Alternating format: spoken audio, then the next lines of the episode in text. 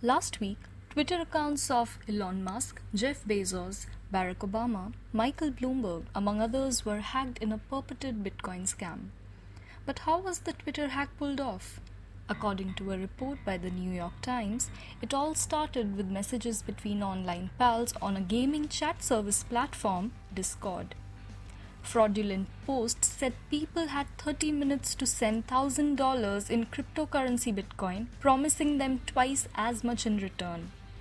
A mysterious user, Kirk, initiated the scheme with the message and was the one with access to the Twitter accounts.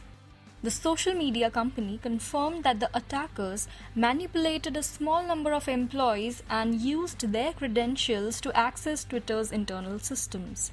Using Twitter's internal systems, the criminals' messages had a reach of at least 350 million people, and it made them about $110,000 in a few hours. The hackers targeted a total of 130 accounts, reset the password, and tweeted from 45 of them and downloaded the data from 8 accounts.